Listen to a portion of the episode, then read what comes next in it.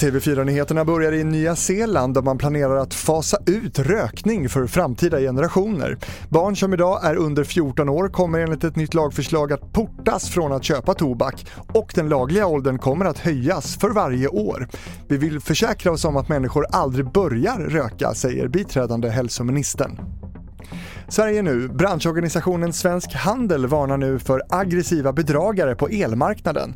Tusentals företag och konsumenter luras av bedragare att byta elavtal som i flera fall slutat med att elen har stängts av. Om man tittar lite närmare på vart pengarna går så kan man se att personerna som eh, kommer upp har varit involverade i organiserad brottslighet tidigare. Så mycket kan jag säga. Det sa Nina Hjelver, bedrägeriexpert på Svensk Handel.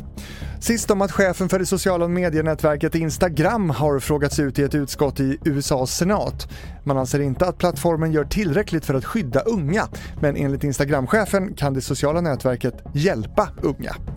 Fler nyheter i vår app som heter T V fyra-nyheterna. I studion nu, Fredrik Rahlstrand.